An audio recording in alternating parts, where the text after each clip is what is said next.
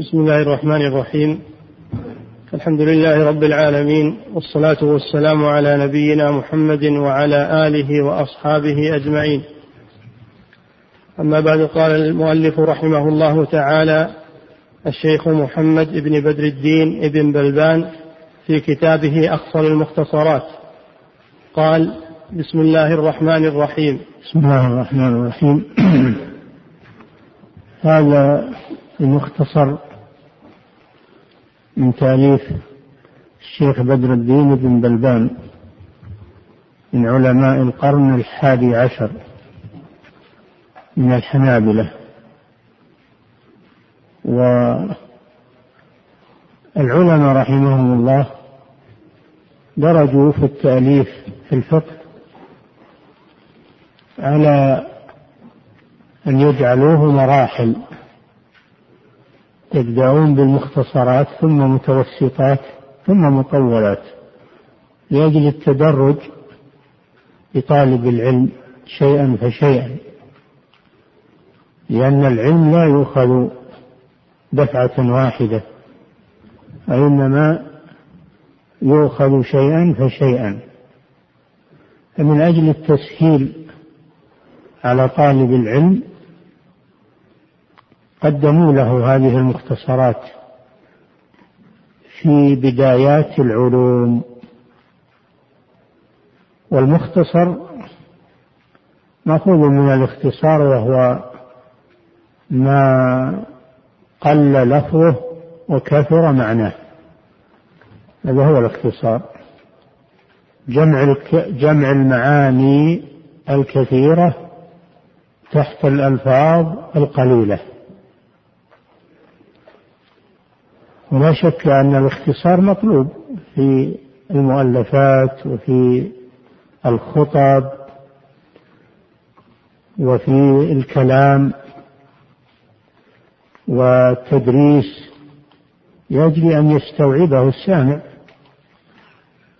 ولهذا حث صلى الله عليه وسلم على اختصار خطبة الجمعة وتقصيرها، فقال: إن قصر خطبة الرجل وطول صلاته أو طول صلاته وقصر خطبته مئنة من فقهه، أي علامة على فهمه، علامة على فهمه، لأن هذه صفة تدل على الفهم والقدرة على إيصال المعلومات بلفظ قليل،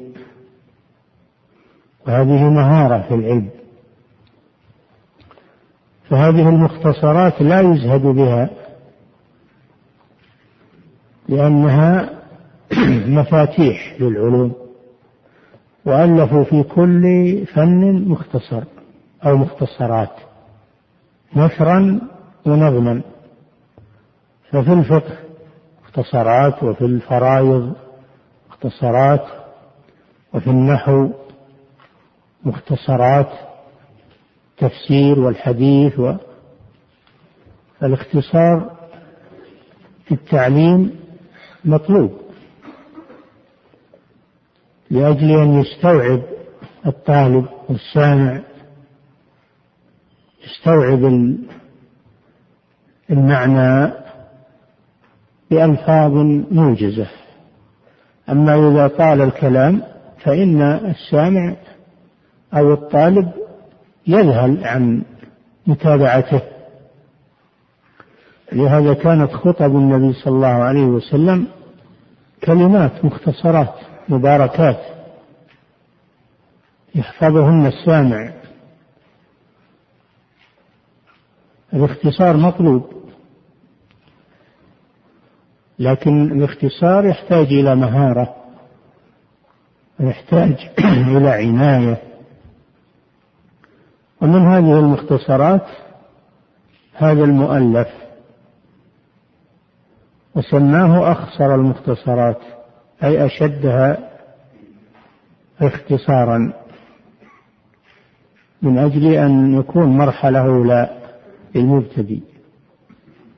والقصد من هذه المختصرات أن تخفض لتكون ذخيرة عند طالب العلم. الطالب الذي لا يحفظ لا يبقى عنده علم، ولو فهم لا يفهم في الدرس وفي المجلس، ما دام لم يحفظ النص الذي يشرح له فإنه لن يبقى عنده علم. إذا قام من مجلسه أو مرت عليه أيام نسي هذا الشيء، فلا بد من الحفظ مع الفهم، فلا يكفي الحفظ بدون فهم. ولو حفظت المؤلفات الكثيرة ولا يكفي الفهم بدون حفظ، بل لا بد من الاثنين. هذه الطريقة الصحيحة للتعلم، وهذه الطريقة التي درج عليها العلماء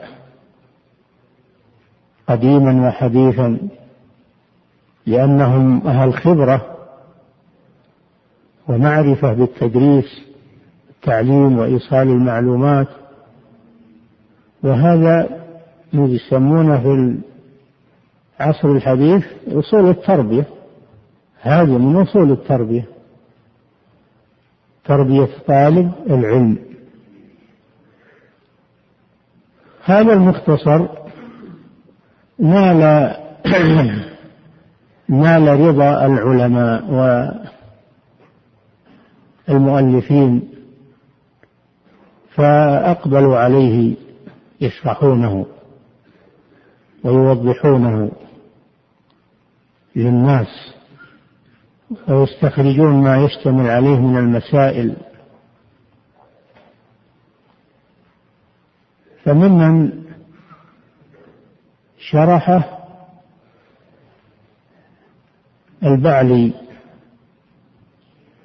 البعلي في كتاب اسمه كشف المخدرات في شرح أخصر المختصرات. والمخدرات المراد بها المسائل الخفية، تشبيها بالبنات المصونات في الخدور، فالبنات والشابات تصان في الخدور، فهذه المسائل تشبه الأبكار المصونات في خدورها. فهذا الشارح بينها وسماه كشف المخدرات، أي بيان الكشف، المراد به البيان، بيان المسائل المخدرات أي المستورات.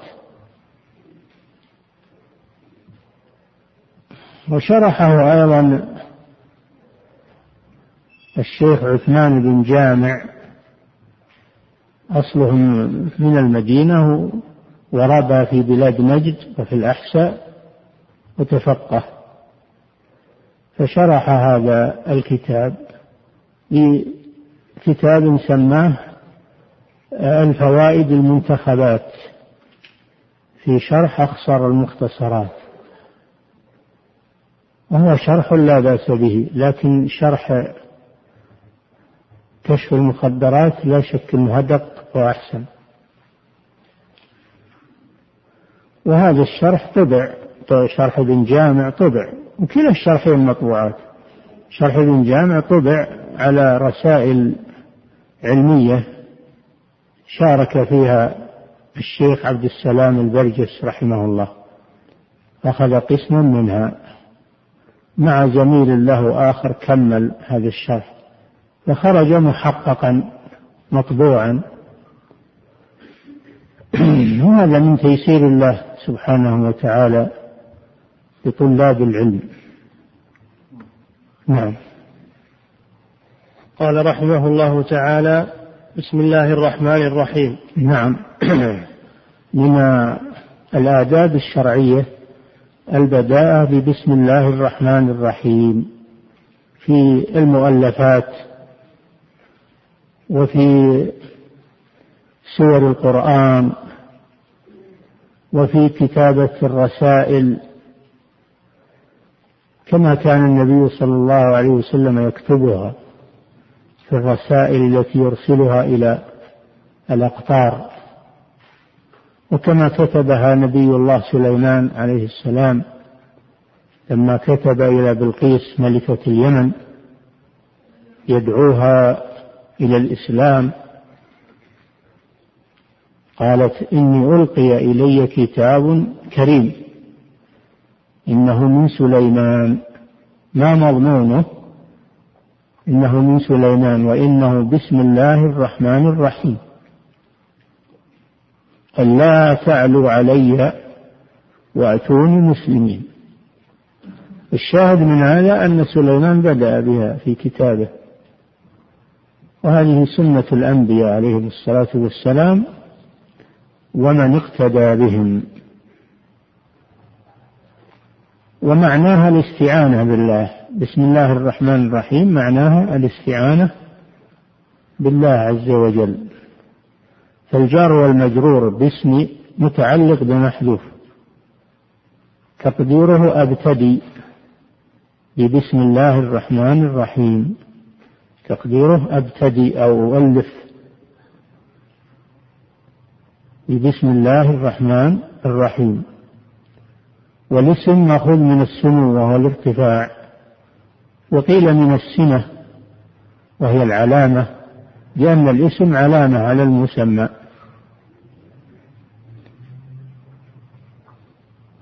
بسم الله أي بجميع أسماء الله، لأن المفرد إذا أضيف يعم، فقول بسم الله أي بكل اسم لله عز وجل. وأسماء الله كثيرة، قال تعالى: ولله الأسماء الحسنى فادعوه بها. ومنها ما بينه لنا في القرآن وفي السنة، ومنها ما لم يبينه استأثر بعلمه. أسماء الله كثيرة لا تعد ولا تحصى، وهي تدل على عظمته سبحانه وتعالى. والله علم على الذات الإلهية، الله هذا أعظم أسماء الله ولا يتسمى به غيره، ما أحد سمى نفسه الله أبدا، فهو اسم لا يطلق إلا على الرب سبحانه وتعالى. ومعناه ذو الألوهية، الله معناه ذو الألوهية، والإله هو المعبود، من أله يأله إذا عبد، وأصل التأله المحبة، والعبادة مبنية على المحبة لله عز وجل. الرحمن الرحيم اسمان مشتقان من الرحمة، والرحمة من صفات الله جل وعلا، من صفاته، والعبد له صفة الرحمة، لكن هناك فرق بين صفات أسماء الله وصفاته وأسماء المخلوقين وصفاته، والله له رحمة، والعبد أيضا له صفة رحمة، يرحم، ولكن لا تشابه بينهما. رحمة الله خاصة به سبحانه كسائر صفاته، رحمة المخلوق على قدره خاصة به.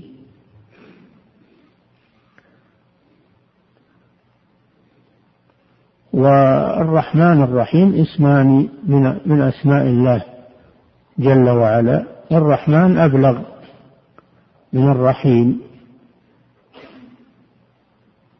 لأنه قيل معنى الرحمن الرحمة العامة لجميع المخلوقات، والرحيم الرحمة الخاصة بالمؤمنين، كما قال تعالى: وكان للمؤمنين رحيما. نعم. الحمد لله. نعم. ثم بعد بسم الله الرحمن الرحيم يبدأ بالحمد لله، والحمد معناه الثناء على الله جل وعلا، فهو المحمود لذاته وهو المحمود لأسمائه وصفاته، وهو المحمود لأفعاله، فهو المحمود على كل حال سبحانه وتعالى. وقوله الحمد للاستغراق، أي جميع المحامد لله عز وجل ملكا واستحقاقا، فالحمد المطلق لله عز وجل. وأما الحمد المقيد فيمكن أن يحمد المخلوق على قدر ما يسدي أو يفعل من المعروف، يحمد على قدر ما يفعل من المعروف والإحسان، ولكن الحمد المطلق هو لله جل وعلا، لأنه هو المنعم بجميع النعم. ولذلك قال الحمد لله، ولم يقل حمدا لله، بل قال الحمد لله. ويبدأ بالحمد لله في الأكل والشرب وفي جميع الأمور، وقد بدأ الله بها خلق السماوات والأرض، وفي نهاية الدنيا وقيام الحساب يحمد سبحانه وتعالى، له الحمد في الأولى والآخرة، له الحمد في الأولى والآخرة. قضي بينهم بالحق وقيل الحمد لله رب العالمين. فالحمد له أولا وآخرا وظاهرا وباطنا لجميع المحامد، لأن نعمه لا تعد ولا تحصى، وإن تعدوا نعمة الله لا تحصوها، إن الإنسان لظلوم كفار، وإن تعدوا نعمة الله لا تحصوها، إن الله غفور رحيم. فالحمد المطلق لا يستحقه إلا الله جل وعلا، وأما غيره فيحمد على قدر ما فيه من الخير. رب العالمين، الرب هو الخالق المدبر المحيي المميت، له الربوبية الكاملة على خلقه سبحانه وتعالى. وإذا أطلق الرب أو قيل رب العالمين فهذا لا يكون إلا لله. أما إذا قيد فيقال للمخلوق رب الدار، رب الدابة، يعني صاحبها، رب الدار يعني صاحب الدار، ورب الدابة هذا صاحبه بمعنى صاحب، فهو ربوبية مقيدة قليلة. لكن الرب المطلق لجميع المخلوقات وجميع الكائنات هو الله سبحانه وتعالى، وهو المربي أيضا لخلقه بنعمه، والمربي لخلقه بالوحي المنزل، يربيهم التربية البدنية بالقوت، ويربيهم التربية القلبية بالوحي المنزل على الرسل. فهو الرب سبحانه وتعالى، الرب يعني المالك والسيد على جميع الخلق، والرب يعني المربي، المربي بنعمه لجميع خلقه سبحانه وتعالى، التربية الحسية والتربية المعنوية. والعالمين جمع عالم، لأن الخلق أشكال، كل شكل يسمى عالم، عالم الجن، عالم الإنس، عالم البحار، كل شكل من المخلوقات يسمى عالم. ورب الجميع جميع العالمين هو الله جل وعلا. نعم. الحمد لله المفقه من شاء من خلقه في الدين. الحمد لله على نعمه الظاهرة والباطنة، ومن أعظم نعمه التفقيه في الدين. والفقه معناه الفهم، والمفقه الذي يوفق عبده للفهم في دين الله عز وجل. فالفقيه في الدين هو الذي يفهم مسائل العلم من كتاب الله ومن سنة رسوله صلى الله عليه وسلم. هذا هو الفقيه. والفقه هو معرفة الأحكام الشرعية من أدلتها التفصيلية. وأصول الفقه هو العلم بقواعد توصل بها إلى استنباط الأحكام، قواعد عامة توصل بها إلى استنباط الأحكام الشرعية. هذا هو أصول الفقه، كمعرفة الخاص والعام والمقيد والمطلق والناسخ والمنسوخ والمجمل والعام والمخصوص، والأمر يفيد الوجوب والنهي يفيد التحريم، وإلا إذا دل دليل على أن الأمر للاستحباب أو للإباحة، أو دل دليل على أن النهي للكراهة. هذا هو علم أصول الفقه، هو علم أصول الفقه. أما الفقه تقول هذا حرام وهذا حلال وهذا مستحب وهذا مكروه، هذا الفقه، الأحكام الشرعية. والفقه شيء يجعله الله في بعض عباده منه سبحانه وتعالى، وأكثر الناس لا يفقهون ولا يفهمون، لكن الذين يفقهون من الله عليهم. وسبب الفقه هو الإقبال، الفقه ما يأتي عفوا، سبب الفقه هو تعاطي أسباب، منها الاستعانة بالله والدعاء، ومنها الإقبال على والحرص على طلب العلم. فإذا فعلت الأسباب فقهك الله في الدين. أما إذا أعرضت فإنه ينغلق عليك باب الفقه. ولهذا قال ولكن أكثر الناس لا يعلمون، ولكن المنافقين لا يفقهون، بسبب من قبلهم، لأنهم أعرضوا أو تكاسلوا فحرمهم الله الفقه. لا شك أن الأشياء لها أسباب تعاطاها العبد، فمن رغب في الفقه بنية صالحة وأقبل عليه وحرص عليه وفقه الله عز وجل وفقهه في دينه. ولهذا قال فقه من شاء، لا يتفقه كل أحد إلا من طلب الفقه، إلا من طلبه وحرص عليه. واللي يقولون الآن أن الفقه أنه ما له قيمة وأنه أقوال رجال وكذا وكذا يجاهدون في الفقه، هؤلاء من الجنس المحروم الذين حرموا الفقه وصاروا يبغضونه. ومن جهل شيئا عاداه، كما في المثل لو تذوقوا الفقه لوجدوا فيه الحلاوة واللذة واستراحوا له، لكن لما أعرضوا عنه واحتقروه حرموا منه بلا شك. نعم. والنبي صلى الله عليه وسلم يقول من يرد الله به خيرا يفقهه في الدين، فدل على أن ما كل الناس يحوزون على هذه الميزة، لكن الذي يحوزها من أراد الله به الخير. فإذا رأيت الرجل تفقه في الدين ويحرص على الفقه، هذه علامة على أن الله أراد به خيرا.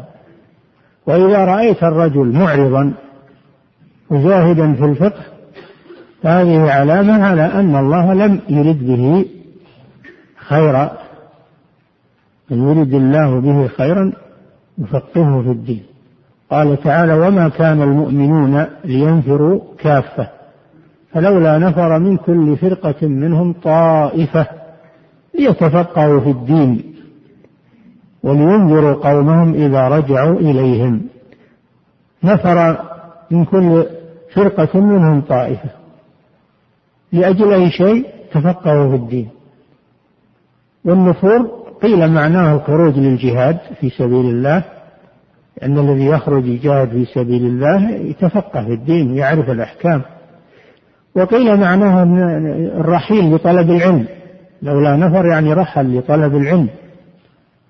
لأنهم كانوا في زمن النبي صلى الله عليه وسلم يرحلون من البوادي ومن القرى يرحلون إلى المدينة ليتعلموا من رسول الله صلى الله عليه وسلم، ودرج على هذا المسلمون، فكانوا يرحلون لطلب العلم والتفقه في دين الله، أينما وجدوه رحلوا إليه يتفقهوا في الدين، ولينذروا قومهم إذا رجعوا إليهم. المتفقه لا يكتم العلم، بل يستفيد منه هو ويفيد منه غيره.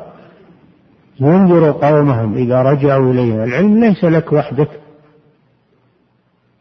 أنت واجب عليك التبليغ، تبلغ العلم للناس، تبينه لهم ولا تختزنه. ويان بعض الناس إما يأخذه الكسل والاستغراق مع الراحة والملذات ويترك الناس على جهلهم، وإما يأخذه الحسد، ما يبي الناس يتعلمون ولا يبي يصير مثله أحد، فلا يدرس الناس ولا يعلمهم، يخليهم في جهلهم علشان ما يزاحمونه بزعمه ويصيرون علماء مثله. نعم، فهذا تفقه الدين علامة على الخير، والآية تدل على أنه هذا المقصود، التفقه بالدين فقط، بل المقصود مع هذا التفقيه، يتفقه ويفقه، فقه الناس، ولينذروا قومهم إذا رجعوا إليهم. فلو أنكم وأنتم لا شك من أقطار مختلفة أو من بلاد مختلفة إذا تعلمتم شيئا من هذا الدين تذهبون إلى بلادكم وتنشرونه لحصل الخير الكثير وحصل لكم الأجر العظيم. نعم. والصلاة والسلام على نبينا محمد الأمين. لما حمد الله جل وعلا وأثنى عليه سبحانه صلى على نبيه صلى الله عليه وسلم، وهذا من آداب الخطب المحادثات والرسائل، أنك بعد ما تحمد الله تصلي على نبيه صلى الله عليه وسلم. والصلاة من الله معناها الثناء على عبده في الملائكة، في الملأ الأعلى يعني ملائكة، فإذا أثنى الله على عبده في الملائكة فهذا دليل على سعادة العبد. هذه الصلاة، والله يصلي على نبيه يعني يثني عليه في السماوات، يثني على محمد صلى الله عليه وسلم في السماوات. قال تعالى: إن الله وملائكته يصلون على النبي يا أيها الذين آمنوا صلوا عليه وسلموا تسليما. صلى الله. والصلاة من الملائكة الاستغفار، الملائكة الاستغفار، هو الذي يصلي عليكم وملائكته، فالملائكة تصلي على بني آدم وتستغفر لهم، وهذا من نصحهم عليهم الصلاة والسلام.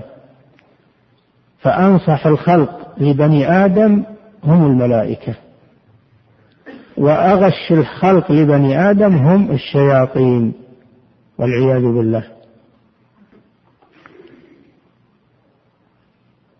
والصلاة من العبد الدعاء، صلى الله عليه وسلم تدعو له عليه الصلاة والسلام، هذا معنى الصلاة. قال تعالى: وصل عليهم خذ من أموالهم صدقة تطهرهم وتزكيهم بها وصل عليهم. صل عليهم أي ادعو لهم، وهذا معنى الصلاة في اللغة. الصلاة في اللغة معناها الدعاء. نعم، من الآدميين، الصلاة من الآدميين معناها الدعاء. نعم. أما في الشرع فالصلاة هي العبادة المعروفة، هذه حقيقة شرعية، والدعاء حقيقة لغوية. نعم. والصلاة والسلام على السلام، الدعاء بالسلامة للرسول صلى الله عليه وسلم، الدعاء للرسول صلى الله عليه وسلم بالسلامة. نعم. والسلام على نبينا محمد الأمين المؤيد. أن نبينا محمد هذا من أسماءه صلى الله عليه وسلم محمد، ومحمد معناه كثير المحامد، محمد كثير المحامد يحمده أهل السماوات والأرض ويثنون عليه صلى الله عليه وسلم.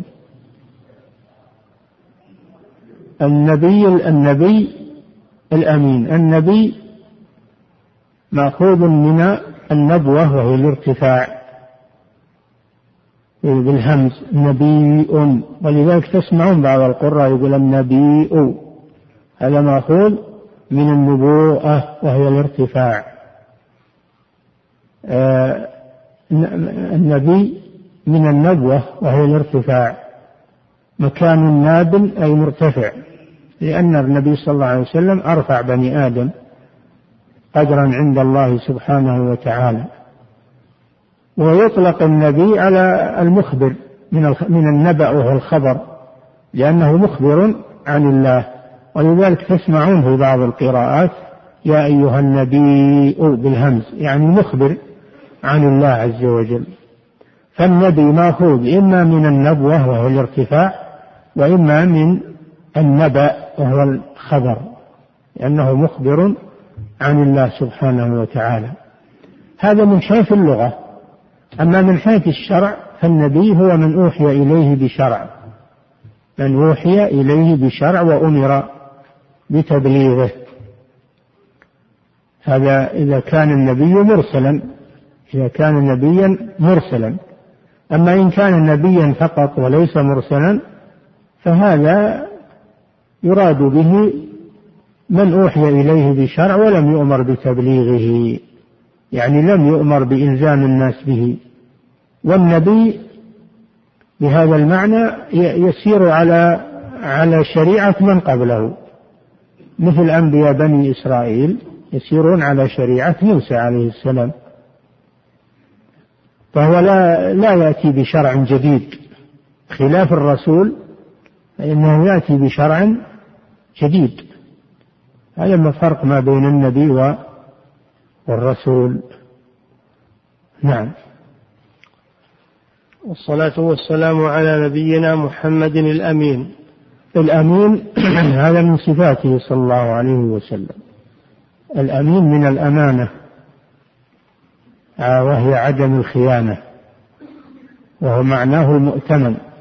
الأمين فعيل بمعنى مفعول، أي المأمون، فهو صلى الله عليه وسلم مأمون على الوحي، مأمون على المعاملات، على كل شيء.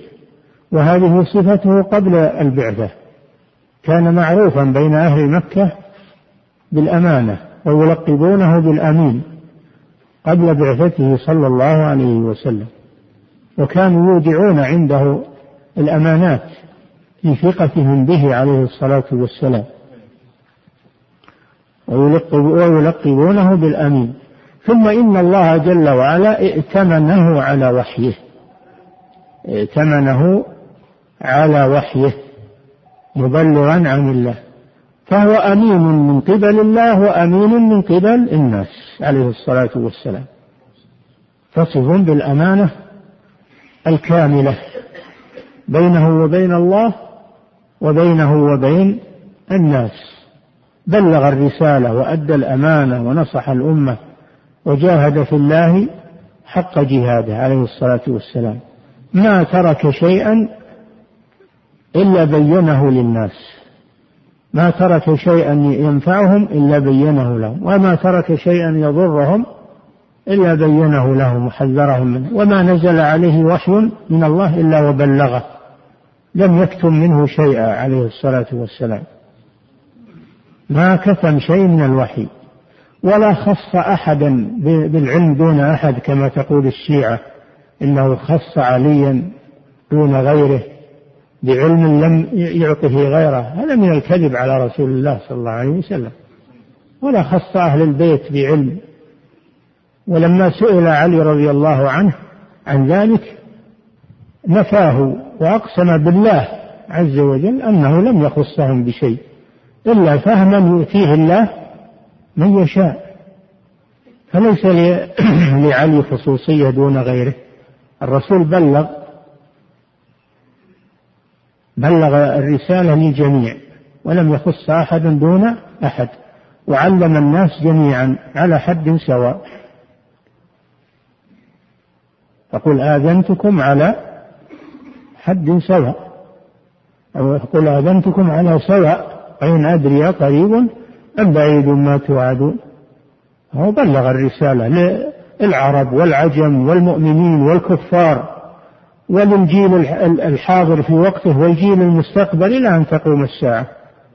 بلغ صلى الله عليه وسلم هذا الدين بلاغا كاملا، وما ترك شيئا إلا بينه للناس، ولم يجحد شيئا، ولم يخص أحدا دون أحد بالعلم والتبليغ، لأن هذا مقتضى الأمانة، هذا مقتضى الأمانة منه عليه الصلاة والسلام. يا أيها الرسول بلغ ما أنزل إليك من ربك وإن لم تفعل فما بلغت رسالته. فبلغ صلى الله عليه وسلم البلاغ المبين. فقل آذنتكم على سواء وإن أدري قريب أم بعيد ما توعدون. نعم. المؤيد بكتابه المبين. الرسول صلى الله عليه وسلم ما من رسول إلا وله معجزات تدل على رسالته، والمعجزة هي أمر خارج عن طاقة البشر يجريها الله على يد رسوله، أمر خارق للعادة يجريه الله على يد رسوله، خارق للعادة، وهو من صنع الله وليست من صنع النبي ولا غيره، بل هي من الله جل وعلا. هذه هي المعجزة.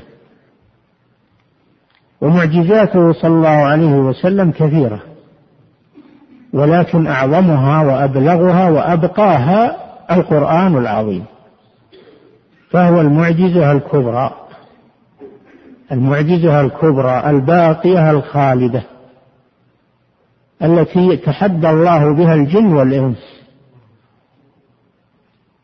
فأعجزهم أن يأتوا بمثلها أو بسورة أو بعشر سور أو بمثل القرآن، ما استطاعوا مع عداوتهم الشديدة لرسول الله صلى الله عليه وسلم. الآن الكفار كما تعلمون أبغض شيء عندهم الرسول صلى الله عليه وسلم والمسلمون، ومع هذا ما قدروا أن يأتوا بسورة مثل القرآن. فإن لم تفعلوا ولن تفعلوا، هذا إخبار عن المستقبل، ولن تفعلوا إخبار عن المستقبل. فالإعجاز بالقرآن قائم إلى أن تقوم الساعة. يلا هاتوا جيبوا واحد يجيب مثل القرآن ولو سورة واحدة، ما استطاعوا ولن يستطيعوا، إلا إن اجتمعت الإنس والجن على أن يأتوا بمثل هذا القرآن لا يأتون بمثله ولو كان بعضهم لبعض ظهيرا. الجن والإنس على أن يأتوا بمثل هذا القرآن. وهذه الآية نزلت على الرسول صلى الله عليه وسلم وهو في مكة في حال شدة عداوة المشركين له ومضايقتهم له، نزلت عليه هذه الآية لتدمغهم وتثبت رسالة محمد صلى الله عليه وسلم. فأعظم معجزاته صلى الله عليه وسلم القرآن الكريم، المعجزة الخالدة الباقية الكبيرة. وله معجزات صلى الله عليه وسلم كثيرة يجريها الله على يده. نعم. المتمسك بحبله المتين. كما أن للأنبياء معجزات، موسى عليه السلام له معجزات 9 آيات بينات، وعيسى عليه السلام له معجزة إحياء الموتى أنه يحيي الموتى بإذن الله، ويبرئ الأكمه والأبرص. هذه مرضان ما حد يعالجهم، ما لهم علاج. العمى والأكمة الذي ليس له عينان، والبرص وهو داء جلدي لا يستطيع الطب علاج. فعيسى عليه السلام يبرئ الأكمة والأبرص، يعجز الطب ويقف أمام الطب. وأشد من ذلك يحيي الموتى بإذن الله، ينادي الميت ويتكلم ويجيبه، هذا من معجزاته عليه الصلاة والسلام. فما من نبي، في الحديث أن النبي صلى الله عليه وسلم قال: ما من نبي إلا أوتي على ما مثله آمن البشر، وكان الذي أوتيته وحيا يعني القرآن أوحاه الله إلي، وإني أرجو أن أكون أكثرهم تابعا. نعم. المتمسك بحبله المتين. الرسول صلى الله عليه وسلم من صفاته أنه متمسك بحبل الله، يعني بالقرآن والإسلام، كما قال تعالى: واعتصموا بحبل الله جميعا ولا تفرقوا. والمتين يعني القوي، ما فيها أقوى من القرآن ولا فيها أقوى من دين الإسلام. نعم. وعلى آله وصحبه أجمعين. وعلى آله، الآل أصله أهل بالهاء، ثم سهلت الهاء صارت آل، سهلت الهمزة فصارت آل. آل يعني أهل. وآل النبي هم قرابته في النسب، وأيضا هم أتباعه عليه الصلاة والسلام. فالآل يطلق ويراد بهم القرابة، ويطلق ويراد بهم الأتباع، فكل من آمن به فهو من آله. ويوم القيامة أدخل آل فرعون أشد العذاب. من هم آل فرعون؟ أي أتباع فرعون. فالآل يشمل القرابة ويشمل أتباع الرسول صلى الله عليه وسلم، صلى عليهم مع الرسول صلى الله عليه وسلم. نعم. وعلى آله وصحبه أجمعين. وعلى آله وصحبه، الصحب جمع صاحب، الصحابي. والصحابي هو من لقي النبي صلى الله عليه وسلم مؤمنا به ومات على ذلك. فالذي آمن بالرسول ولم يلقه هذا لا يسمى صحابيا ولو كان في عهده صلى الله عليه وسلم، بل يسمى تابعيا. والذي لقيه ولم يؤمن به لا يسمى صحابيا. الكفار والمشركون لقوه ورأوه، لماذا لم يقل من رأى النبي صلى الله عليه وسلم؟ قال من لقيه ولم يقل من رآه، لأنه ما كل الناس يرونه، بعضهم عمي، بعضهم ليس له بصر، مثل عبد الله بن أم مكتوم وغيره من الذين فقدوا البصر. فليس المدار على الرؤية، المدار على اللقاء بالرسول صلى الله عليه وسلم والاجتماع به، ولو كان الإنسان غير مبصر. من لقي النبي صلى الله عليه وسلم مؤمنا به ومات على ذلك، يخرج ذلك من لقي النبي وآمن به ثم ارتد والعياذ بالله ومات على الردة، فهذا بطلت صحبته كما بطلت جميع أعماله، نسأل الله العافية. ونحن قلنا إن المراد بالآل أتباع الرسول، فلماذا قال آله وأصحابه مع أن الأصحاب من أتباع الرسول؟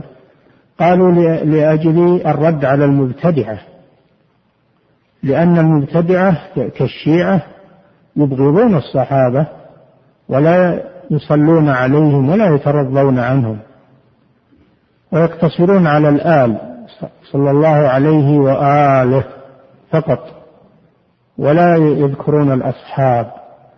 فهذا ذكر الأصحاب مع الآل لمراغمة هؤلاء.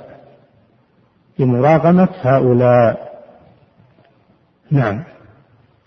ولذلك يعني ظهرت ظاهرة الآن عند بعض طلبة العلم يقول صلى الله عليه وآله وسلم. هذا موافق لقول الشيعة. فإما أن يقول صلى الله عليه وسلم فقط، وإما أن يقول صلى الله عليه وآله وأصحابه وسلم. أما الاقتصار على الآل فقط فهذا فيه مشابهة للشيعة. نعم. وعلى آله وصحبه أجمعين. أجمعين تأكيد، أجمعين من باب التأكيد، ولذلك جاء مجرورا بالياء لأن أصحابه مجرور. نعم. وبعد انتهى من الخطبة انتقل إلى الموضوع. فبعد كلمة يؤتى بها للانتقال من أسلوب إلى أسلوب، يقال بعد ويقال أما بعد. نعم. فقد سنح بخلدي أن أختصر كتابي. نعم. فقد سنح بخلدي، سنح يعني عرض، بخلدي يعني بفكري أو بقلبي، عرض بقلبي أو بفكري تفكيري أن أختصر كتابي. نعم. أن أختصر كتابي المسمى بكافي المبتدي.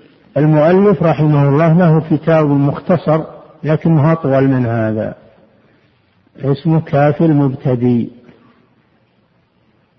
كافي المبتدي، وعليه شرح يسمى بالروض الندي، شرح كافي المبتدي. فهو رأى أن الكتاب طويل فاختصره في هذا المختصر. نعم. المسمى بكافي المبتدي الكائن في فقه الإمام أحمد بن حنبل. المسمى بكافي المبتدي. نعم. الكائن في فقه الإمام أحمد بن حنبل. الكائن كذا عندك بالمتن، الكائن بالمتن. نعم. هذه خبرنا بجاية النشاف في فقه بدون الكائن. نعم. في فقه الإمام أحمد بن حنبل. الفقه عرفنا، الفقه عرفناه، ومعنى في فقه الإمام يعني موافق لمذهب الإمام أحمد بن حنبل، لأن الأئمة أئمة أهل السنة الذين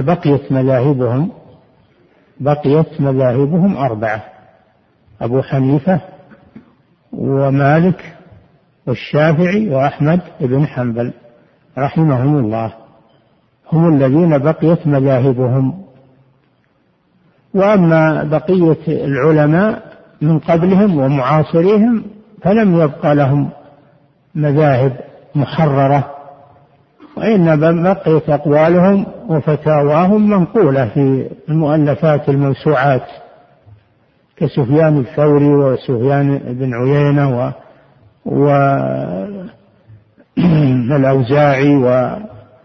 وأئمة كثيرون لهم فقه ولكن لم يدون، وابن جرير الطبري لهم فقه لكنه لم يدون، لكن وجد في المطولات والموسوعات.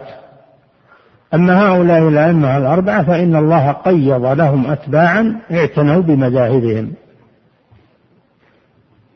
وتولوها بالشرح والبيان والتوضيح، فبقيت حية ولله الحمد. ومذهب الإمام أحمد لم يؤلف في الفقه، وإنما مؤلفاته في الحديث. الفقه ما كان يؤلف، وإنما كان يدرس ويكتب فتاوى ورسائل يرسلها إلى البلاد، السائلين يجيبهم، ولم يكتب مؤلفا في الفقه لأنه ينهى عن ذلك من باب الورع. ولكن قيض الله له تلاميذ وأصحاب جمعوا ما صدر منه من فتاوى ومن دروس ومن مسائل ومن دونها. وأعظم من دون ذلك أبو بكر الخلال من تلاميذ الإمام أحمد بن حنبل، جمع ما صدر من الإمام من رسائل وفتاوى أرسلها إلى الناس، جمعها في جامع سماه الجامع الخلال، وهو جامع كبير لكنه مع الأسف ضاع، ولا يوجد منه إلا قطع، لا يوجد منه إلا قطع متفرقة. لكن أصحاب الإمام أحمد وتلاميذه وتلاميذ تلاميذه اعتنوا وجمعوا ما تيسر لهم وخرجوا على قواعده، لأنه قواعد في الاستنباط والإفتاء، يعني فهموها من كلامه ومن فتاواه، قواعد مذهب الإمام أحمد خرجوا عليها وفرعوا عليها، فتكونت هذه الكتب في مذهب الإمام أحمد بن حنبل. ويمتاز مذهب الإمام أحمد بن حنبل بقربه من الدليل، لأنه كان محدثا، فهو أكثر الناس يعني مذهبه أكثر المذاهب تمسكا بالدليل، ولذلك يعادون الحنابلة، لأن الحنابلة على مذهب الإمام أحمد، والإمام أحمد محدث ويعتني بالدليل، لذلك يقللون من شأن الحنابلة، لأنهم يرون أن مذهبهم ضيق وأنه كذا وكذا، وبعضهم يقول متشدد وبعضهم، لكن هذا ما يضر، هذا ما يضر، والحق يبقى مهما عورض، ومهما الحق ما دام انه حق ما يضره المعارضات والتنقصات أبدا. لذلك ظهر مذهب الإمام أحمد ولله الحمد وبقي كإخوته من المذاهب الأربعة الحمد لله، وكلها مذاهب خير، كلها مذاهب شريعة علمية، لكن مو بالكلام على المذهب، الكلام على الدليل، فما قام عليه الدليل يؤخذ من مذهب أحمد أو أبي حنيفة أو مالك أو الشافعي، العبرة بما يقوم عليه الدليل، وإنما هذه المذاهب تقرب لك العلم، تقرب لك الفائدة، تقرب لك، وإلا أنك تأخذها قضية مسلمة، لا، تناظر الدليل، تشوف دليلها، تعتمد على الدليل. نعم. في فقه الإمام أحمد بن حنبل الصابر لحكم الملك المبدي. الإمام أحمد بن حنبل، أحمد ابن محمد بن حنبل الشيباني الإمام الجليل، ولد في القرن الثاني وتوفي رحمه الله في القرن الثالث من الهجرة، وكان إماما في الحديث، يكفيك مؤلفه المسند الذي صار مرجعا موسوعية للحديث النبوي الشريف، فهو إمام جليل وضليع في علم الحديث وعلم الرجال وعلم الإسناد والرواية، ومع هذا هو فقيه، فهو من فقهاء المحدثين، لأن المحدثين على قسمين، حفاظ وفقهاء، فمنهم من جمع بين الفقه والحديث، يسمى هذا فقيه المحدث، مثل البخاري ومثل الإمام أحمد والإمام مالك والشافعي، أولئك فقهاء الحديث، جمعوا بين الفقه وبين الحديث. وهناك حفاظ اعتنوا بالسند وبالمتن وحفظوا المتون، هؤلاء يسمون الحفاظ، يسمون محدثين فقط وحفاظ، وفيهم خير كثير، وفروا على الأمة علما غزيرا وحفظوا سنة الرسول صلى الله عليه وسلم، لكن ليس لهم فقه، ليس لهم فقه، إنما عنايتهم بالرواية.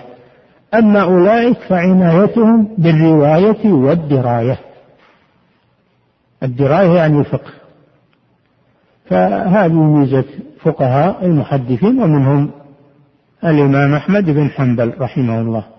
نعم. في فقه الإمام أحمد بن حنبل الصابر بحكم الملك المبدي، الصابر على الفتنة والمحنة التي حصلت له بسبب أن الجهمية والمعتزلة تألبوا وداخلوا الخليفة المأمون صاروا بطانة عنده وزراء فحملوه على مذهب المعتزلة والجهمية والقول بخلق القرآن، فأراد المأمون أن يرغم الناس ويجبرهم على أن يقولوا بخلق القرآن. امتنع الأئمة علماء الحديث ومنهم الإمام أحمد، لكن منهم من تخلص بالتأويل ومنهم من أوذي وضرب ومنهم من قتل ظلما وعدوانا، والإمام أحمد صبر وثبت ونجاه الله من القتل، لكن ناله من الأذى والسجن والضرب الشيء الكثير وصبر على ذلك حتى نصره الله عز وجل. فجاء المتوكل أخو المأمون من بعد المأمون فنصر أهل السنة ونصر الإمام أحمد وكرمه وأعزه، فجاء الفرج من الله سبحانه وتعالى، واندحر المعتزلة والجهمية ومات مذهبهم والحمد لله. هذا نتيجة الصبر، نتيجة الصبر، ما دام الإنسان على حق فإنه يصبر، أما إن كان على خطأ فإنه يرجع ولا يكابر.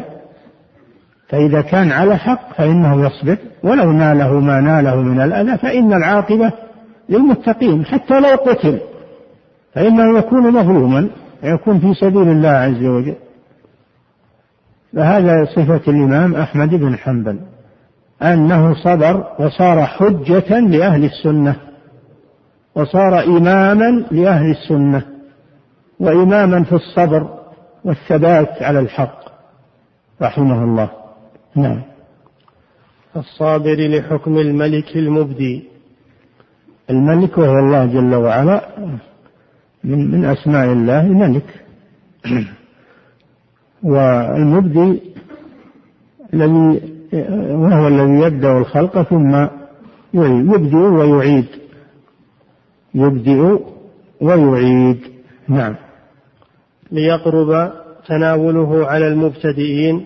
الغرض من الاختصار لأجل يقرب لهم تناول هذا المختصر حفظا وفهما، لأن الكلام الطويل يشتت الذهن، وأما المختصر فيمكن يسهل حفظه ويسهل فهمه. نعم. ليقرب تناوله على المبتدئين ويسهل حفظه على المبتدئين. أما الذين من الله عليهم بالتقدم في العلم فيذهبون إلى المطولات، لكن المبتدئ لا يذهب إلى المطولات، يضيع، فليبدأ مع المختصرات. إن كان يريد طلب العلم يبدأ مع المختصرات، أما إن كان يريد العلم بيوم واحد أو بليلة هذا ما يحصل شيء، لا هو بل استراح ولا هو بل يحصل شيء. نعم. ويسهل حفظه على الراغبين. ويسهل حفظه، هو المقصود من المختصرات أنها تحفظ، أنها تحفظ، ولا يكفي حفظها، تحفظ وتشرح وتبين، لكن الشرح إذا كان على حفظ ثبت، أما إذا كان الشرح يطير في الهواء ولا هنا حفظ ما يثبت، يروح أدراج الرياح.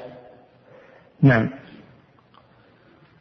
ويقل حجمه على الطالبين. أي نعم، لأن الطالب إذا رأى صغر حجمه نشط حفظه، أما لا جبت له مجلد أو مجلدات وقلت له احفظ هذا ما يستطيع، يترك العلم وينفر ويهرب. لازم طالب العلم لازم المعلم أنه يراعي طالب العلم شيئا فشيئا، ولا يشق عليه ولا يكلفه شيئا فشيء حتى يتذوق العلم، فإذا تذوقه سهل عليه كل شيء. أما قبل يتذوق العلم فهو ينفر ولا يبغي المشقة ولا، يجب على المعلم أنه يراعيه شيئا فشيئا. نعم. وسميته أخصر المختصرات، يعني أشد المختصرات اختصارا، ما عاد فيه أخصر منه. نعم. لأني لم أقف على أخصر منه جامع لمسائله في فقهنا من يعني مع اختصاره هو جامع، هذا هو المطلوب، اختصار في اللفظ وجمع للمعنى، هذا هو المطلوب. أما الاختصار الذي ما فيه جمع للمعاني هذا مخلوق، هذا قصور، هذا من القصور. نعم. لأني لم أقف على أخصر منه جامع لمسائله في فقهنا من المؤلفات. أي نعم، هو القصد الاختصار، القصد الاختصار مع الجمع، مع جمع المعاني، هذه الميزة.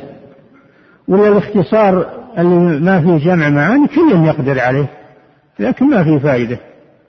نعم. والله أسأل أن ينفع به قارئيه وحافظيه وناظريه. هذا دعاء من المؤلف رحمه الله، وهذا يدل على نصحه، على نصحه وحرصه على إفادة الطلاب، فهو يدعو لهم، يدعو لمن قرأه ولمن نظر فيه. نعم. والله أسأل أن ينفع به قارئيه وحافظيه وناظريه، إنه جدير بإجابة الدعوات. وأنه جدير يعني حقيق، جدير يعني حقيق بإجابة الدعوات، لأنه جل وعلا يقول ادعوني أستجب لكم. نعم. وأن يجعله خالصا لوجهه الكريم. هذا هو، أقول هذا هو الملاحظ، إن الإخلاص، هو القصد أنك تظهر مؤلفات، القصد أنك تخلص لله النية في ذلك. أما لو لم تخلص النية ولا خرجت مؤلفات كبيرة لا خير فيها ولا بركة فيها. أما مع النية الصالحة وإن قلت المؤلفات فإن الله يجعل فيها خيرا كثيرا. فصلاح النية من المؤلف ومن الطالب ومن المدرس هو الذي يدور عليه المقصود. نعم. مقربا إليه في جنات النعيم. نعم. وما يقصد طمع دنيا، هو بيقصد يألف لأجل يبيع في المكتبات حصل دراهم، لا، يقصده ثمن الجنة، يقصد به ثمن الجنة، ما يقصد الدراهم. نعم. وما توفيقي واعتصامي إلا بالله. وهذا فيه عدم تزكية النفس، فيها الاستعانة بالله عز وجل. وما توفيقي واعتصامي إلا بالله عز وجل، تفوض الأمر إلى الله. نعم. وما توفيقي واعتصامي إلا بالله، عليه توكلت وإليه أنيب. هذا مأخوذ من قول شعيب عليه السلام إن أريد إلا الإصلاح ما استطعت وما توفيقي إلا بالله عليه توكلت، أي فوضت أموري وإليه أنيب، أي أرجع. الإنابة الرجوع، الرجوع من الذنوب والتوبة إلى الله عز وجل، والرجوع إليه في البعث يوم القيامة. نعم. كتاب الطهارة يكفي. يقول فضيلة الشيخ وفقكم الله، هناك من فضل الاعتناء بالزاد، زاد المستقنع، على أخصر المختصرات، فماذا يكون عليه الطالب المبتدئ؟ هل يحفظ هذا الكتاب أخصر المختصرات أم الزاد، وأيهما يقدم؟ لا شك أن أخصر المختصرات من كتاب حافل وكتاب جيد ومسلم له بالجودة، لكن المبتدئ ما يصلح يروح الزاد المستقنع على طول، يأخذ أخصر المختصرات درجة أولى ثم يدخل في زاد المستقنع. نعم. يقول فضيلة الشيخ وفقكم الله، أيهما أفضل لطالب العلم، حفظ متون كلام أهل العلم أم حفظ متون الأحاديث المبوبة على أبواب الفقه كبلوغ المرام وغيره؟ الأحاديث يا أخي أدلة فقط، أما الفقه فهو استنباط من الأدلة، فلا بد من الاثنين، لا بد من حفظ الأحاديث وحفظ الفقه. أما أنك تقتصر على حفظ الأحاديث ولا تفهم معناها هذا لا يفيدك شيئا، أو تقتصر على الفقه ولا تعرف الأدلة هذا لا يفيدك شيئا، فلا بد من الجمع بين الاثنين. نعم. يقول فضيلة أحسن شيء أنك تحفظ الفقه وتحفظ بلوغ المرام مثلا أو عمدة الأحكام، لأنه مرتبط بعضها ببعض. أما أنك تحفظ بالصحاح والمجاميع الكبار هذا ما تستطيعه. نعم. ولو استطعت ما تستفيد معانيه وفقهه. العلم يؤخذ شيئا فشيئا. نعم. يقول فضيلة الشيخ وفقكم الله، أيهما يحرص عليه المسلم، طلب العلم والمبالغة في طلبه أو العمل بما يعلم؟ وما نصيحتكم بخصوص العمل بالعلم؟ ما ينفصل أحدهما عن الآخر يا أخي. ما تقول هل أطلب العلم أو أعمل، ما ينفصل، تعمل وتطلب العلم. أما أنك تقول أطلب العلم أو أعمل هذا غلط، ما ينفصل العلم عن العمل. نعم. يقول فضيلة الشيخ وفقكم الله، أليس آحاد المؤمنين مأمورين أن يبلغوا الدين، فكيف نعرف النبي بأنه لم يؤمر بالتبليغ؟ تبليغ إلزام وجهاد يا أخي، ما هو بتبليغ أنك تقرأ عليهم ولا تشرح لهم، هذا واجب. لكن تبليغ الإلزام والجهاد عليه هذا للرسول أو لخلفاء الرسول من ولاة الأمور. نعم. يقول فضيلة الشيخ وفقكم الله، هل نقول إن التعبير بالآية أو البينة بدلا من المعجزة أفضل، وذلك لموافقتها لتعبير القرآن الكريم؟ المعنى واحد يا أخي، معنى الآية معناها المعجزة. نعم. يقول فضيلة الشيخ وفقكم الله، انتشر في الآونة الأخيرة بين أوساط بعض المتفقهة وطلبة العلم نظرة إلى المذاهب الفقهية على أنها سبب للجمود الفقهي، وأن دراسة الفقه على المذاهب المتبوعة مدعاة إلى التعصب إليها، فلا بد أن يؤخذ الفقه من الكتاب والسنة مباشرة وأن لا تؤخذ من تلك المتون، فما توجيهكم وفقكم الله؟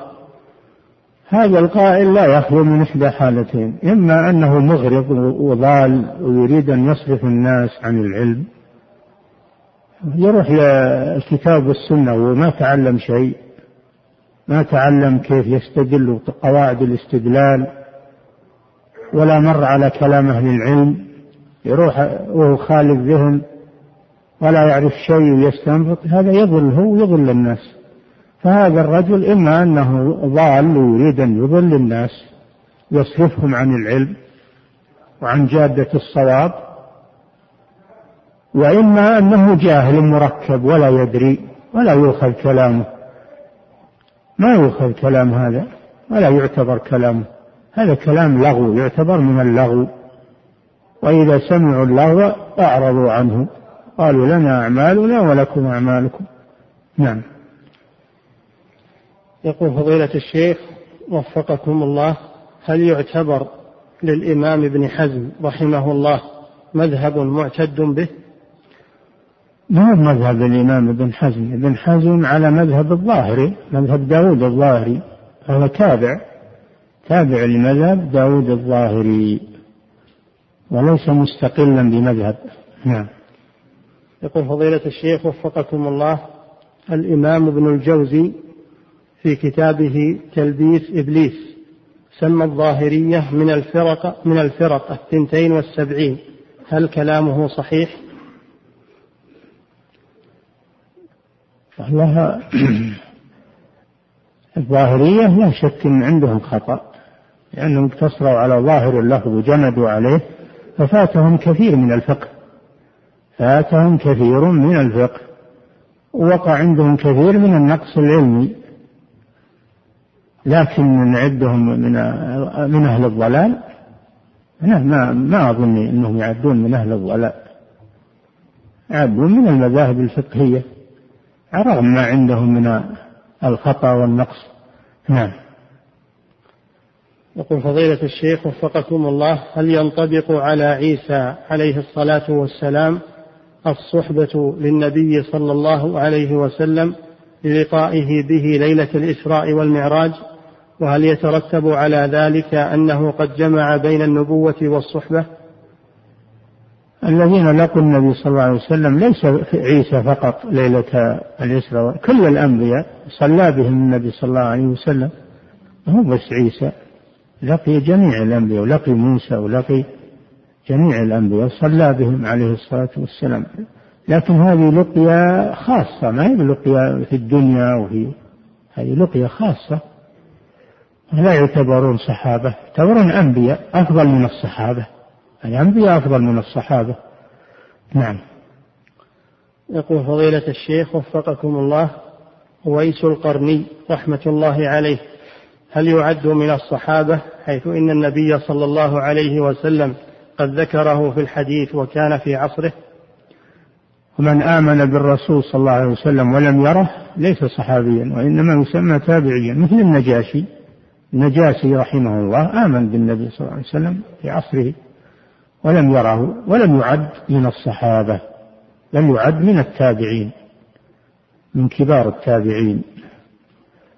وأويس القرني ما أدري هل لقي النبي صلى الله عليه وسلم أو ما لقي، ما أدري. والصحابة بونت أسماءهم كلها في تقريبا في موسوعات، مثل الإصابة لأسماء الصحابة لابن حجر، قصد الغابه لأسماء الصحابة لابن الأثير، الاستيعاب في أسماء الأصحاب لابن عبد البر. راجعوا هذه الكتب تعرفون الصحابة، تعرفون إنسان أويس القرني فيها أو لا. نعم. يقول فضيلة الشيخ وفقكم الله، آدم عليه الصلاة والسلام هل يعد من الأنبياء أم من الرسل؟ نبي مكلم كما في الحديث، نبي مكلم كلمه الله عز وجل. نعم. يقول فضيلة الشيخ وفقكم الله، في قول النبي صلى الله عليه وسلم من يرد الله به خيرا يفقهه في الدين، هل المراد به تعلم الأحكام الشرعية أم تعلم الأحكام؟ نعم. يقول قوله عليه الصلاة والسلام من يرد الله به يفقهه في الدين، هل المراد به تعلم الأحكام الشرعية أم تعلم الأحكام والعقيدة؟ كله فقهه في الدين، ما قالوا فقهه في الأحكام فقط، قالوا فقهه في الدين، والدين شامل للعقيدة وللعمل وللآداب والأخلاق، الدين شامل. نعم. يقول فضيلة الشيخ وفقكم الله، سمعت من أحد طلبة العلم تفريقا بين الحمد والثناء، وقال إن الحمد لا يسمى ثناء، مستدلا بالحديث القدسي قسمت الصلاة بيني وبين عبدي، الحديث، حيث إن الحمد الإخبار بكمال صفات المحمود والثناء تكرار الحمد، فما هو الفرق بينهما؟ أن الثناء هو على الجميل الاختياري اللي باختيار الإنسان يثنى عليه، الحمد هو يكون على الجميل الاختياري، الجميل الاختياري يحمد على هذا الشيء، يعني باختياره، تصدق، أعطى، تعلم، نصح، هذه أعمال اختيارية يحمد عليها. أما الثناء فإنما يكون على الجميل الذي لا صنع للعبد فيه، يثنى عليه بصنيع اتصف به لكنه ليس باختياره. نعم. يثنى عليه بالجمال، يثنى عليه بالقوة، يثنى عليه بالشجاعة. نعم. يقول فضيلة الشيخ وفقكم الله، هل القول إن كلام الرسول صلى الله عليه وسلم عن تقصير خطبة الجمعة، نعم، هل القول إن كلام الرسول صلى الله عليه وسلم عن تقصير خطبة الجمعة جاء بصيغة الخبر ولم يأتي بصيغة الإنشاء، وعليه فهل يسوغ أن تطول الخطبة إذا كانت هي الدرس الأسبوعي الوحيد الذي يسمعه الناس، فهل هذا الاستدلال والكلام مقبول ويستدل به على جواز تطويل الخطبة؟ والله أنا قلت لكم وكررت عليكم أنه طلع فقهاء جدد يفسرون من عندهم ويجيبون من عندهم ويتركون كلام أهل العلم. ما أظن أحد هذا، ما أظن هالكلام من كلام أهل العلم، هذا كلام متعالم. الرسول معناه الحث، يقول أقصر الصلاة أطيل الصلاة وأقصر الخطبة، يعني ما قرأ الحديث هو. أقصر الخطبة هذا أمر ولا لا؟ أقصر الخطبة أمر بذلك، لكن هذا ظاهر أنه جاهل مركب ما يدري وش يقول. نعم. يقول فضيلة الشيخ وفقكم الله، هل لي أن أصلي الاستسقاء ولو أدى ذلك إلى تأخري عن العمل الرسمي قليلا؟ نعم. يقول هل لي أن أصلي صلاة الاستسقاء ولو أدى ذلك إلى تأخري عن العمل الرسمي قليلا، أو لا أحضر الصلاة البتة؟ يا أخي مسموح عن الدوام لما تصلي، ولي الأمر سمح بهذا، ولا يجوز أن يفتح الدوام والناس يصلون، الدوام يبدأ بعد صلاة الاستسقاء. نعم.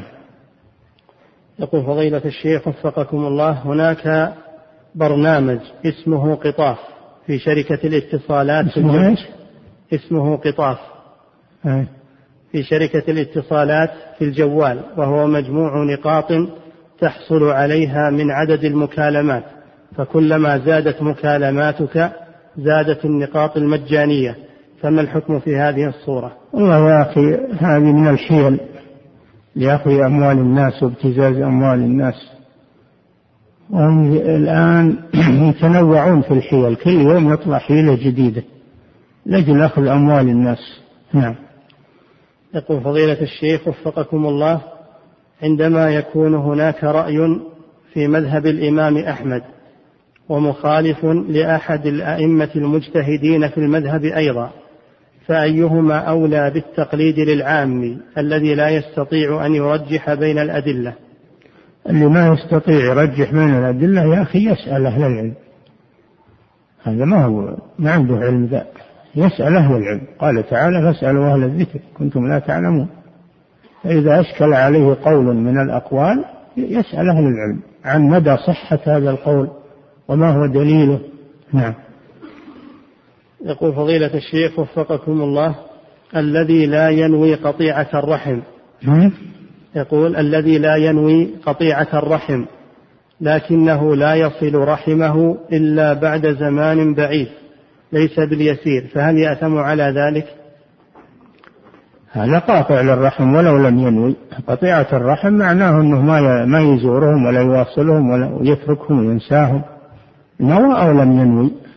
حتى لو نوى الصلة ولم يذهب إليهم ولم يواصلهم مع القدرة على ذلك ما تكفي النية، لازم من النية والعمل، لازم من النية والعمل.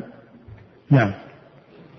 يقول فضيلة الشيخ وفقكم الله، هناك رسالة قد انتشرت عبر رسائل الجوال، وهو حديث معلم الخير استغفر له حتى الحيتان في البحار، فهل هذا حديث صحيح عن النبي صلى الله عليه وسلم؟ هذا ذكره الظاهر اللي ذكره ابن رجب في شرح حديث من سلك طريقا يلتمس به علما راجعه، ابن رجب رسالة قيمة جيدة في شرح هذا الحديث. نعم. يقول فضيلة الشيخ وفقكم الله، النبي صلى الله عليه وسلم قد أمرنا وهو قدوة لنا، وقبل ذلك أمر الله سبحانه بإفشاء السلام، وحيث إننا يا شيخنا الفاضل نرى من عليه سمات الخير يمر علينا ولا يرد السلام إن سلمنا، فما هي نصيحتكم للجميع في ذلك؟ يمكنه زعل عليكم، فأنتم أرضوه إن شاء الله يهديه الله. نعم. انتهى. الله تعالى أعلم، صلى الله وسلم على نبينا محمد.